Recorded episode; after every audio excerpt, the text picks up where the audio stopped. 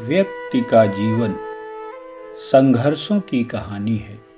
इन्हीं संघर्षों में ही शारीरिक तथा मानसिक पीड़ा और आनंद सन्निहित है। शरीर की जीवन यात्रा में इन अनुभूतियों से प्राणी मात्र का चोली दामन का साथ है।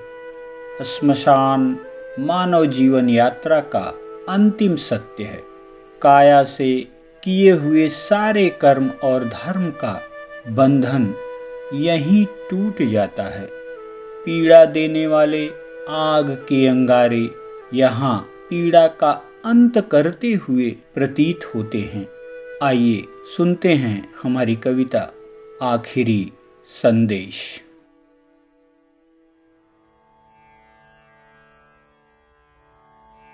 अनल को मैंने त्रासद समझा सबको पीड़ा देते देखा।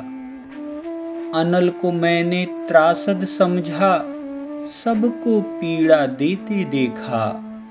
अग्निदेव बन आज उसी को पिता की पीड़ा हरते देखा। अग्निदेव बन आज उसी को पिता की पीड़ा हरते देखा। संबंधों को तार तार कर काया को जलते देखा। अश्मशान की राख देह है। अश्मशान की राख देह है, माया की अंतिम लेखा। सत्य यही जानते सभी हैं। सत्य यही जानते सभी हैं। पर वे परवश किसके हैं?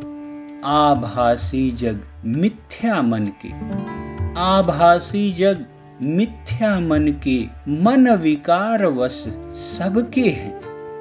आभासी जग मिथ्या मन के मन विकार वश सबके हैं। जीव का जीवन मूल्यवान है।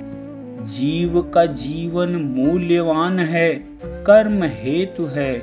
इस जग में कर्म धर्म का मूल्य समझना, कर्म धर्म का मूल्य समझना भटक न जाना इस डग से।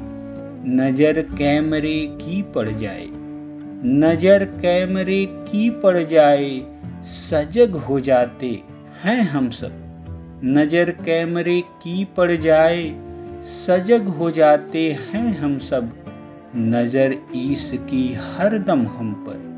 नज़र ईश की हरदम हम पर। सत्य कर्म करते हम कब? जन्म जीव का वर्धन उसका अंत भी कालांतर में है।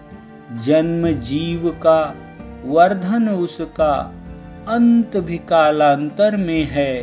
पुनः जन्म होगा निश्चित है। पुनः जन्म होगा निश्चित है। काल चक्र का अंतर है।